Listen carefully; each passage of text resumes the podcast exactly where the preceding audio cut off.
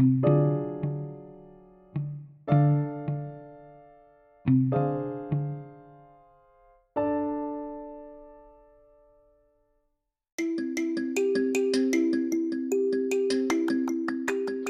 babes, thanks so much for joining me on episode 2 of I'll Have a Film Please Bob.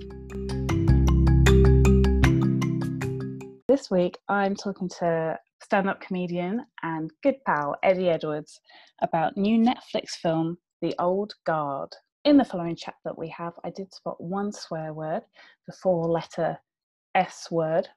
So if any of you PG mamas and papas were going to listen to this in the car, maybe not. Or if you're fine with, it's only one use of that word. It's very quick. Then listen away, and I hope you enjoy it.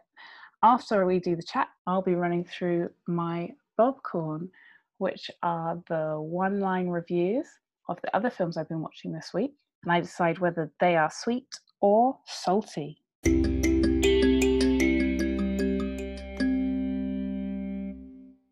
the back row with Bobby this episode is Eddie Edwards. Hello, Eddie. Hello, Bobby. How are you doing? I am doing really well, yeah. Yeah. I'm going to try making kombucha tomorrow. Oh, I hear that's very difficult. Hayley says it's easy, but Hayley is skilled at many things. So maybe it's just easy for Hayley. I don't know. Hayley nearly became a professional baker at one point, so yeah, might... right. Right, and again, episode 1, we were talking about her Eurovision parties. She's the hostess with the mostest. She's got all the skills, so yeah, I'll report back if it's only easy for Hayley or if it's also easy for Bob. If it is easy, let me know, because at the moment my girlfriend is spending an inordinate amount of money on kombucha from Sainsbury's. So oh really? Okay, yeah. I'll let you know, and then you can have one of my Scooby babies or whatever they're called. I don't know. We'll do it. Yeah, we'll have a kombucha party. So How do we know each other? Well, you asked me to mention this, and I looked at it. We've been friends on Facebook since 2009, which I think is when I first joined Facebook. Yeah. So yeah, we've been friends going back. I think we met through, I believe, your ex-boyfriend from long ago. Would be Ryan. Ryan. I think it's through Ryan that we originally met. Long after you'd already broken up. Because Gilly was hanging out with them. Yeah. So it must have been through Woodsy and through Gilly. Yeah, I met everybody through Gilly, like in that Brentwood group. So yeah. So it goes back a long time, because it was all started when I like going Reading Festival, and our first one I went to was I think 2005 or 6. Right. So yeah, a long time. Long time ago. Oh my god, we're so old. Yeah, I know. Because we used to there was a little Brentwood group. We used to live in a flat above the Charles Napier pub. Yeah. After we stayed there, like changing the people who were in the flat, but always having this flat. And then after we moved out, I remember the day we had to clean it, and everyone who'd lived there went to clean it. Did you go too?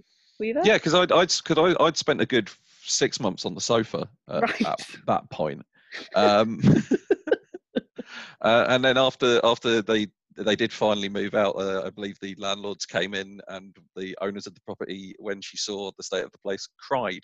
And that was after we'd cleaned it. We'd spent hours just cleaning it and fixing it.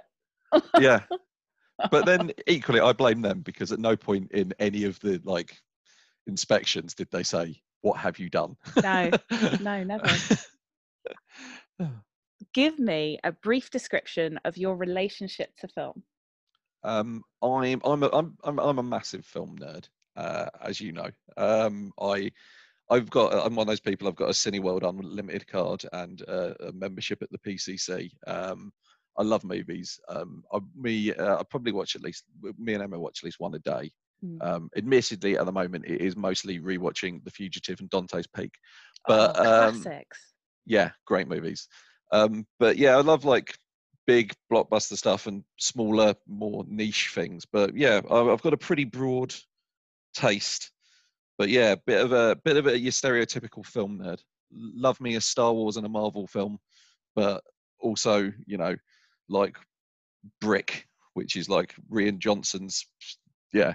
Joseph Gordon-Levitt, yeah. Yeah, great movie. Yeah, it is good. It is really good. And to gauge your kind of mood on films right now, if you could rewatch any film, which film would you choose? Right, okay, I'm going to cheat on this because it's one of two. Okay. It's either Jojo Rabbit, because I saw it in the cinema just before all this kicked off. Yeah. And I haven't had a chance. And it's if this wasn't going on, I probably would have seen it 3 or 4 times by now. Yeah. And the other one, which is kind of linked to what we're going to talk about today, is The Highlander. Oh, okay. The original. Yeah, the original. Not Chris any Lambert, of the sequels. Sean Connery. Sean Connery playing an Egyptian by way of Japan, while Christopher Lambert plays a Scottish man. Who plays the the evil guy? What's it called? The Kurgan? The Kurgan, yeah. Kurgan. Thank you. I think it's the same guy who's the prison guard in Shawshank, but I can never remember the guy's name. Is it the guy who looks kind of Scandinavian, really tall? Yeah. Let me. I'll Google this quickly. Okay. This is one of the advantages. Clancy Brown, that's his name. Is it? Yeah. Is it? Yeah, yeah, he is the guy in Shawshank Redemption, and then that's such a good spot, Eddie. I never realised that. No, he's the two roles are very different. Yeah. But, yeah, it's one of those ones that it was one of those things that I never spotted myself until somebody pointed it out to me years later, and I was like, no. That's so cool. Yeah, I never knew that. He's awesome. Yeah, that's a good one. Okay, so Highlander or Jojo Rabbit. I think they're both great choices. I'd watch either of those. We watched this film. This film is that we're reviewing today is The Old Guard, released 2020. It's just released on Friday. Yeah. What date was Friday? 10th. Yeah. 10th of July. Friday. And it's a Netflix film. Yeah, I'm not certain what. Is it financed by Netflix? Because it was very good. Yeah, I'm not certain on that, because I think that this could be one of those ones that I remember hearing something about this about a year or so ago, and but I don't know if this was supposed to come out in cinemas and then has been pushed onto Netflix. But it seems to. I think Netflix seem to be claiming it as an original, but I have no idea what that means in this context. But no, I don't know, because they do that with a lot of things. Netflix original. Yeah. No, Netflix. But if it is something that Netflix did sort of commission, I think if that is the case, then there's some very interesting things about the movie that I think, if this is okayed by Netflix, it says some sort of interesting things about how they work as a studio. Ah, that's really intriguing. Okay. Yeah. Let's talk about our ratings first? Yeah. And then we'll go into why you say that, because that sounds really interesting. Yeah. So I would give this a 7, possibly a 7.5 out of 10. Yeah, that's similar to where I am on it. I'd say it's a solid 7.5 movie. It's if somebody told me they loved this movie and they thought it was a 10 out of 10, I'd appreciate that. But equally, if somebody said it's a bit meh, it's not my thing, I'd get that as well. It's a solid 7.5 for me.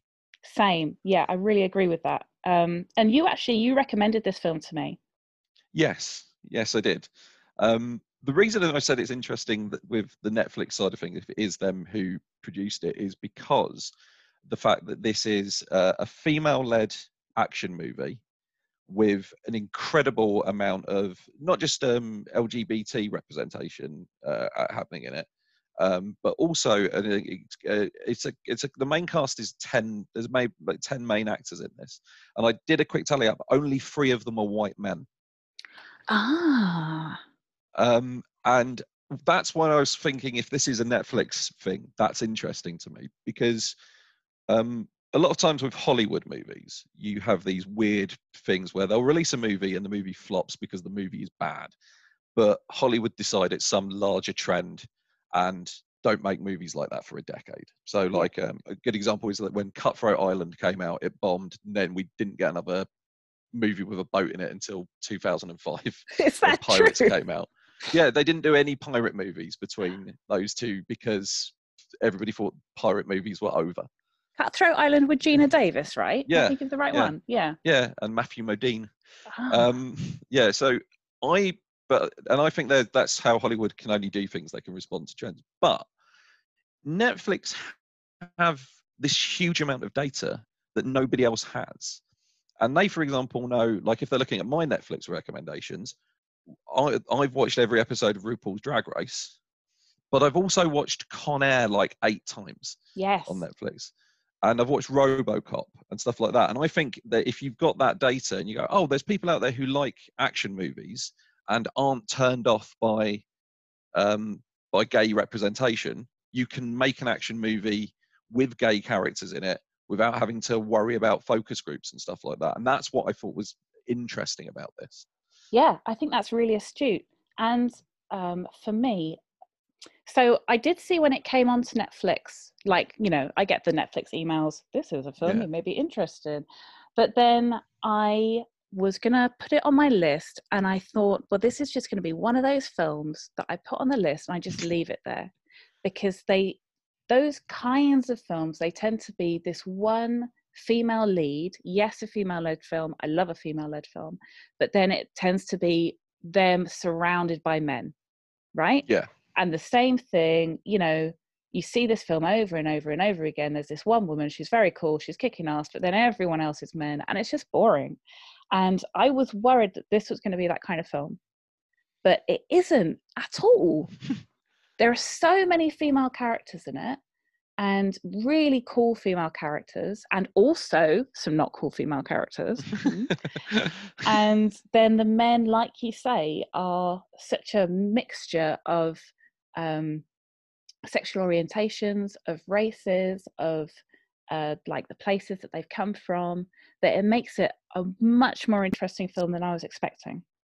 Yeah, that's similar to what I had. I thought this is going to be some sort of like fantasy knockabout nonsense with sort of some token representation, but not really doing anything with that. But I thought, we've seen Charlize Theron do those roles before, like in Aeon Flux, for instance. Yeah, Aeon Flux is a great example of the sort of thing that, oh yeah, female-led movie, and then literally every other person in it is a white dude. And like it's one of those things where I'm just bored of seeing white dudes in movies.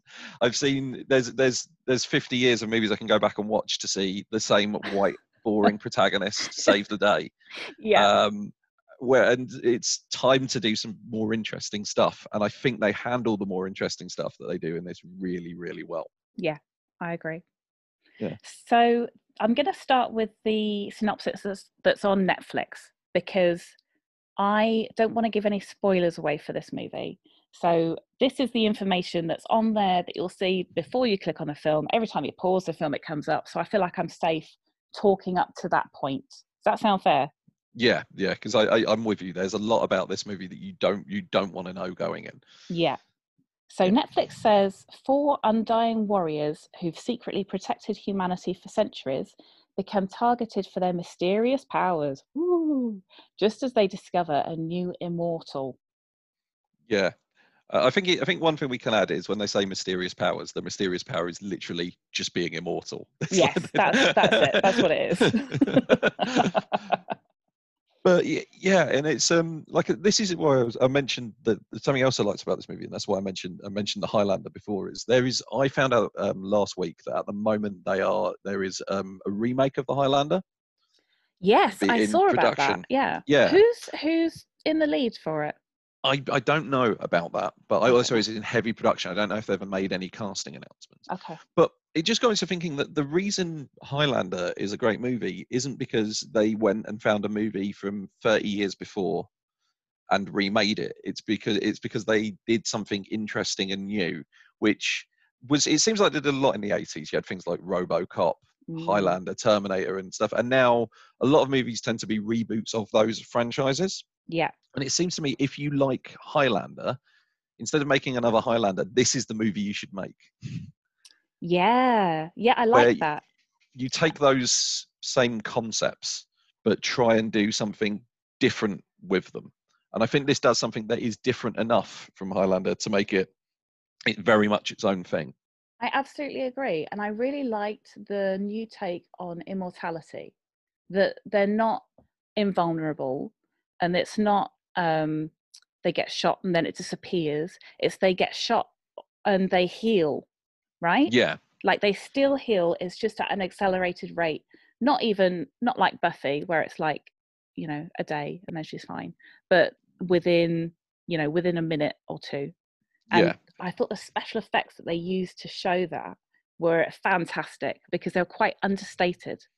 Yeah, it's very little things like just holding on shots while wounds close up and like bullets fall out and little bits like that. I loved that. Yeah, it's stuff like that is fantastic, and I loved the. Again, I don't think it's going too spoilery to say that these characters have been around for various lengths of time. They establish right because they're immortal. So if you think about a vampire film, you know they've always been around for however many 100 years. Yeah, and I like I love movies that have that sort of deep gulf of time where you've got these characters like some of the immortals are a couple of 100 years old, and then they're talking about how one of them they don't know how old she is, she's forgotten. Like, yeah. Whoa, okay. So that's a different I feel like that sometimes. But yeah, I wasn't expecting anything of this, and I just put it on Netflix and just found myself getting completely sucked in to the point where. I don't think there's a little sequel hook at the end of this. Yes. And unlike a lot of times where that's put into something and you just sort of roll your eyes a bit because you feel it's like it's trying to do that Marvel thing where Marvel kind of earned it in a way that other people haven't. And if you've ever seen like the Mummy movie with Tom Cruise. Fraser. Oh, Tom Cruise. Okay, the new one, but it was supposed to be the Dark Universe. That's got a little sequel hook, and I just roll my eyes. It's like, you're not getting a sequel. Nobody else is in. But this one, when it had that little hook, I was like, oh, I'm fully on board for more of this. Me too. I was so glad to see that sequel hook at the end because I was thinking, oh, we didn't find out about this thing. You know? Yeah. I wonder what happened to this thing, this plot line that has kind of finished, and then you get the sequel hook, and I was like, yeah, thank goodness we're hopefully gonna look at this a bit more because that would be so cool. Yeah, and it's when people do see this that it might be one of the most horrifying, not in terms of visuals but in terms of the concept of what it is. It's one of the most horrifying ideas I've ever been presented by a movie, when you just realize, go, oh, and it kicks in. You start to think about it, think it through what that must be like to experience. You're like, right. That's the worst thing that I've ever seen happen to a fictional character.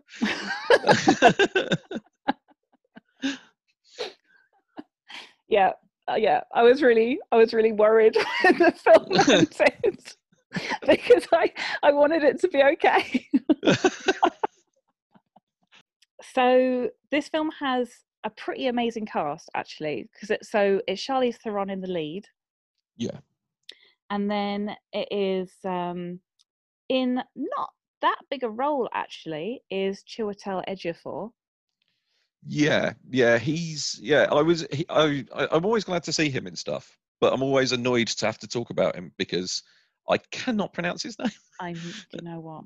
I know. He's so good. Yeah. He's so good. I had to copy and paste it from Wikipedia. I know. I'm really sorry, Chiwetel. It's my bad. He's in a couple of my favourite films, and I can never bring him up. I know. I actually thought that he deserves some awards for his performance. Even though it's a smaller role, it's a supporting role. Some of his moments I thought were beautiful. Yeah, it's a character that in another movie could be very throwaway and just there to play a part in the story, but the motivation that he has and the way he explains himself puts it to another level where you just go, oh, okay, that makes sense, and I can understand why you are doing the things that you're doing. Right. And it'd be super easy to not have done that and just have him be somebody who was hired by somebody, and just like you could have slotted any character type into that role, really. Yeah, yeah. So and they've actually made it this really well developed, this quite beautiful character in the end. which I really liked. Yeah, I was a big fan of that. I like because there's no reason to do it other than, oh, it's more fun and interesting, and but to do that. But yeah, I thought that was definitely. Yeah, it's definitely he's great in everything he's in. So good. Well, I'd say except for me, Kinky Boots. That might be personal though. I've not seen Kinky Boots. I just didn't like him in it. Okay. The musical, the stage musical, I think is better.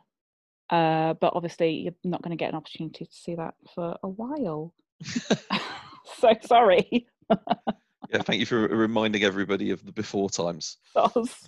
When we could go outside. So joining Charlize Theron in the female lead was Kiki Lane. I hadn't seen her in anything else. I'm looking. She has been in a few things. Yeah, she's unknown to me as well. I was not familiar with her. No. What did you think of her? I thought she was great.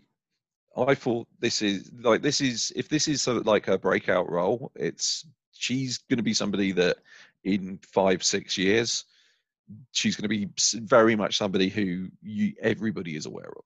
Yeah. I think this is, she's good. She's a very good actor, but she's also, she's very good at doing this sort of action stuff as well. She's perfect for this kind of film. Yeah. Yeah. Yeah. Which I think she's great, and especially how film is at the moment. She's the kind of person who I'll be stunned if in 5-6 years' time isn't in like a Marvel movie or something of that sort alongside like how the Marvel actors are, where they're doing the Marvel movies and then they're off doing their weird little independent projects on the side. Yeah. I could totally see her being in that sort of role. But yeah, she's really, really impressed me in this. Yeah, I agree. She was great, and it was refreshing to have a black woman in a lead role in an action film like this. Yeah. That's definitely the sort of role that, like, again, in a less interesting film, this would be the character who is introduced to die somehow in the first, like at the end of the first act sort of thing. But absolutely. And it's timely as well, because you've got to figure this must have been in production for well, they're filming outside, so it's been in production since last year at least. So it's kind of not, it must be happy accident for Netflix to go, oh, we've got a movie with a black lead coming out off the back. Yeah, okay, yeah, fine. That's true. I think that somebody at Netflix is definitely deserving to give themselves a pat on the back for this. I really liked as well that neither Charlize or Kiki were like particularly sexualized. No, there are hints at Charlize's character having had a relationship in the past, but it's never explicitly stated, and there's never. There's not a character thrown in just to be the love interest. Exactly. Sort of, and no romance story for those two women, which I loved. But yeah, especially because with Charlize's character, it doesn't make sense for the character, because if you are looking at somebody who's been alive this long, they're not going to be particularly interested in having a conversation with what most human adult men or women would appear like children, you've got to imagine. Yeah. Which is, there's a part of the movie that actually specifically addresses that in dialogue, and I think it's one of my favourite scenes in the film. I really enjoyed that as well. Yeah, it's a beautiful moment. On the subject of love stories, there is a love story in it, but it's actually between two of the male characters. Yeah, two immortal guys in a relationship, and yeah, it's just so well handled. It's not one of those things where it's been done and they're pointing at it constantly going, look over here, look, we've got a gay couple. It's just, they are gay, they're there, you just have to deal with it. And they're not like in a lot of movies where you have gay major characters, they're not side characters, they're just as accomplished and as good and useful as any of the other characters. To the point where, like, if you were to do a spin-off movie that was like a prequel of just what they'd been up to, I'd watch the shit out of that. I would too. Or a spin-off series. That would be great. Yeah, you could do so much with this world and the characters that have been created that would just be fascinating to see. Yeah, So the director is actually a female director as well. So it was Gina Prince Bythewood. I think I'm saying that right. I haven't seen any of her films. I've had Napoli Ever After, which she wrote but didn't direct, on my to-watch list forever. It's another one I just haven't got around to watching. And yeah, she did Secret Life of Bees, which I remember being fairly big at the time. That was about 10 years ago. Yeah, the name rings a bell. But like I'm with you on that. I'd not seen any of her work previously. And yeah, it's down, like, this is an incredibly well directed movie. It's, the action is good without doing like that shaky cam stuff. You can see what's going on. Stuff makes sense. It's all beautifully choreographed. The action scenes, the fight scenes are so easy to follow, which often I don't find.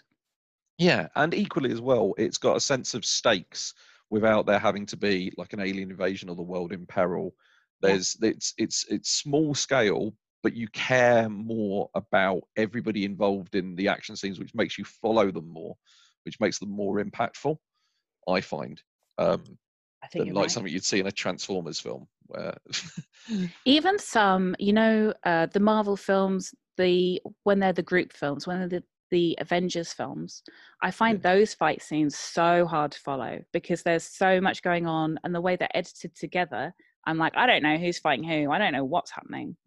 Yeah, I can. Yeah, I could definitely see that. I personally, I love the Avengers movies, but that is definitely one of the criticisms that can be leveled. If you've not watched, with those movies, it's like you have to watch 22 other films to fully understand who everyone is and what they can do.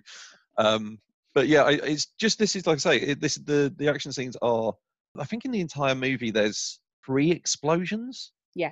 And that's total. There's 3 explosions in the entire film.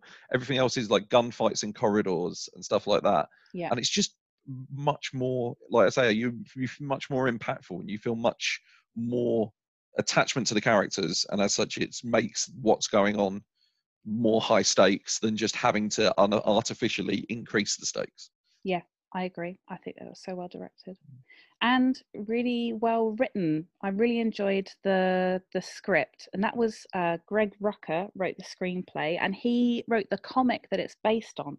Yeah, that's what I was going to say. So this apparently is a comic from, I looked it up, 2017, and it was only a mini series. So it's like, I think there are like 8 issues.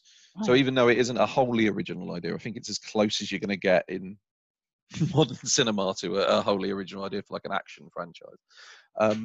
But yeah, I thought the script was great. That, like we said, that scene where they're talking, like it's one of the couple of immortals sort of explaining their relationship, and it's just like it's fantastic. It's some of the best dialogue I've seen in an action movie in years.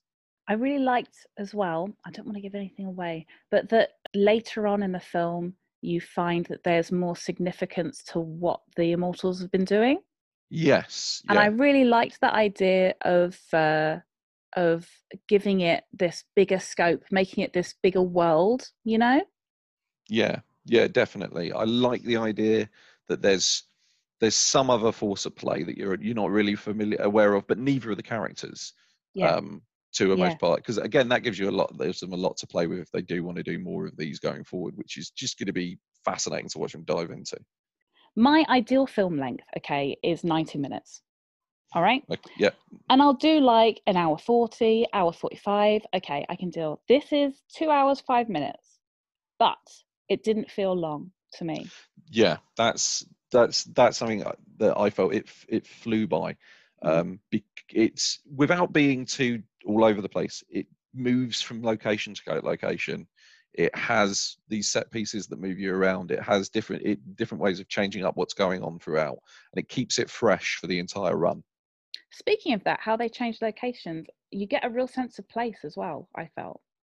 Yeah, because I think they make it more of a thing of the fact that they're actually moving from place to place. Yeah, they don't just turn up like in a Mission Impossible movie, for example, where just suddenly they're in this new place.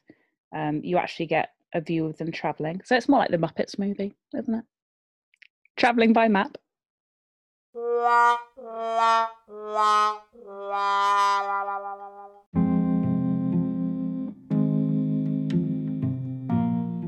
So this is the point in the podcast where Eddie got kicked out of Zoom and I was abandoned, alone, shouting into the void with no one laughing at my joke. Oh no, it's fine, he's back. Hello again. Hi. You left me hanging. I made a joke and there was no laughter and I was like, oh my god. Well, I didn't hear it, so make it again. I said that it was more like the Muppets movie where they travel by map. Right? That's a good joke. Right. When there was no laughter, I was like, what? That was good. Yeah, no, I think you get a real sense of place. And I think it only goes a couple of different locations. Yeah. It starts in non-specific Middle East. Yeah. And then jumps to, I think, Paris, but not even Paris, like outside of Paris. Yeah. And then London. And by the way, did you clock who the main bad guy was? The scientist type man, the CEO. Yeah, the tech bro. I recognised him, but I couldn't place him.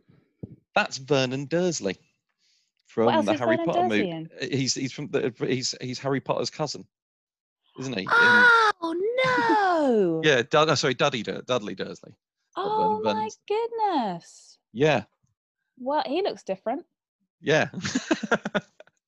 He was very good. I think he plays excruciatingly annoying tech bro.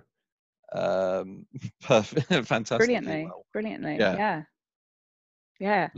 I don't think there's a bad performance in this, to be fair, which is nice. Yeah, there's no one that you go, you're pulling me out of the fantasy. Everyone gives you what you want. Yeah, and like I say, it's nice to experience something like this, which is it reminded me of what I felt when I first watched things like Robocop and Highlander and Terminator. This is a completely new thing that you're unfamiliar with, you've not experienced before. It's separate, own, standalone thing, and you don't have to have you don't have to have read 70 years of comic books. You don't have to have read an entire book series to get this. It's just a thing, and you can watch it and enjoy it. And if you like it, maybe we'll make more of them, sort of thing, which I just don't think you get enough of anymore. I think you're bang on. Yeah. Yeah. So I've been doing this for every film, but I think, I mean, it's kind of a moot point really, because we've already covered it, but does it meet the basic Bechdel-Wallace test? So the movie has to have at least two women in it. Yeah. Yep. Who talk to each other. Yep. Yep. About something other than a man. Yes. Yeah. Don't even mention men. Yeah. Yeah. It doesn't come up at all. It's brilliant.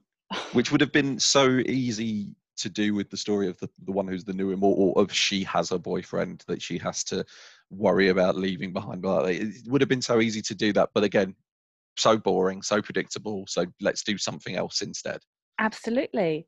Or the person that there's a maybe or maybe not that Charlize Theron had a relationship with previously. That person could have been a man, but it wasn't. Made it so much more interesting and refreshing. Yeah, I think one of the things I liked about it was, like, if you are immortal, you probably would have to be bisexual. Yeah, I thought that as well. I don't know if that's... Sorry, bisexual people. I don't know if that's okay to say. Although, you know, I'd consider myself bisexual, so I feel okay about that. If there are only 5 other people in the universe who were living as long as you, are, then you kind of have to at least try things. Yeah, for crying out loud. At least give things a go. Finally. Well, not finally, so we're going to do our ratings, but looking at this movie through a future sight, how do you think the film will age? I've got a sneaking suspicion that this movie will not be something that people are talking about right now, but in 5-10 years' time, this is going to become a movie that people look back on very fondly, because I think a lot of the people who are in this, like the Kiki Lane, is going to go on to do very well. I think... The thing about Netflix is if it does enough views, it will get a sequel. I think this is going to become more popular as word of mouth gets out about it and it spreads around. And I think it's going to be looked back on quite favourably, because I don't think it does anything. I think everything it tries to do, it does well. Yeah, and it tackles some really current issues, but it doesn't do it with a sledgehammer. Yeah, it's not in any way heavy-handed. It's the way they address the issue of race is simply by, let's have a main character who's black. Yeah. And the way they deal with the issue of representation is, let's just have some main characters who are gay. Yeah. And yeah, it's which is probably, and then don't write those characters as black character or gay character. Write them as characters who have that trait. Exactly. Yeah. And yeah, I think it's going to be looked back on quite well by, or I'm completely wrong and nobody will be talking about this in 10 years. And I'll be the one person going, how can you have not seen The Old Guard? I do think I'm not too keen on the name, you know? I'll give you that. That doesn't really set up what you're in for. And it's too forgettable. Even when you said it just now, I was like, oh yeah, that's the title of the film that we're talking about. And I only watched it last night. That is a criticism that could hurt people finding it and wanting to watch it. It does suggest that, if I know anything about Hollywood naming conventions, when we get to like the fifth one in this series, we're going to get The Old Guard 5, colon, The New Guard.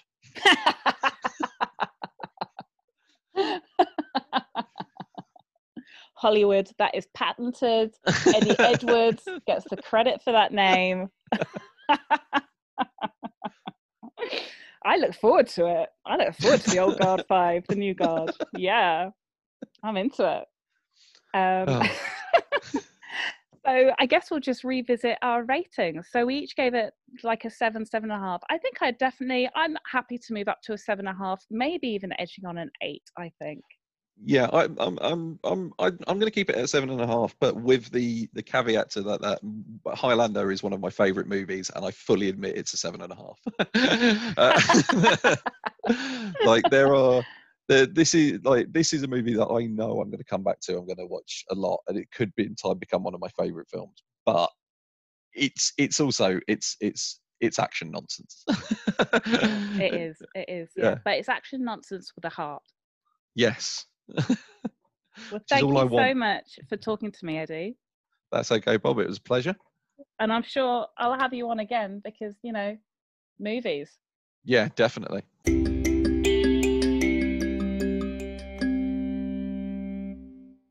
Well, everyone, I hope you enjoyed our chat today. Now I'm going to run through my Bobcorn of the week, sweet or salty. I'll start off with my salty bucket this week.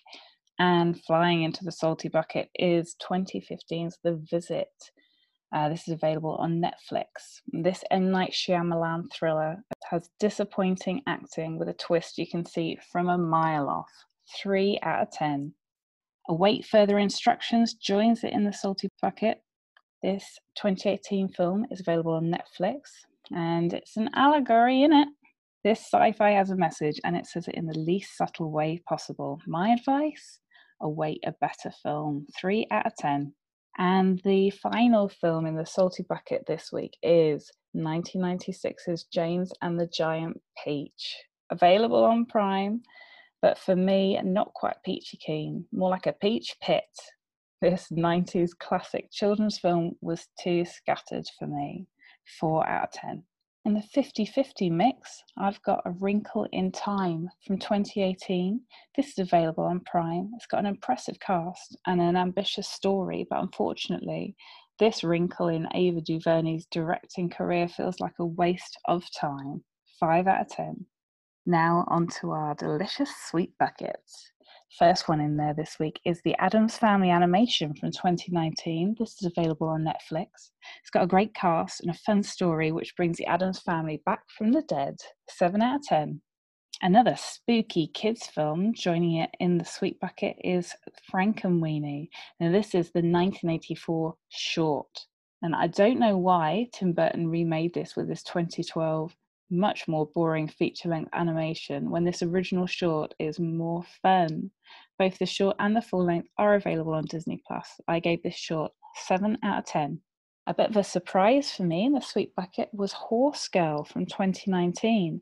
This is available on Netflix, and it's had pretty poor reviews online, but for me this film had a perfect balance between a sci-fi storyline and a sensitive depiction of mental health issues.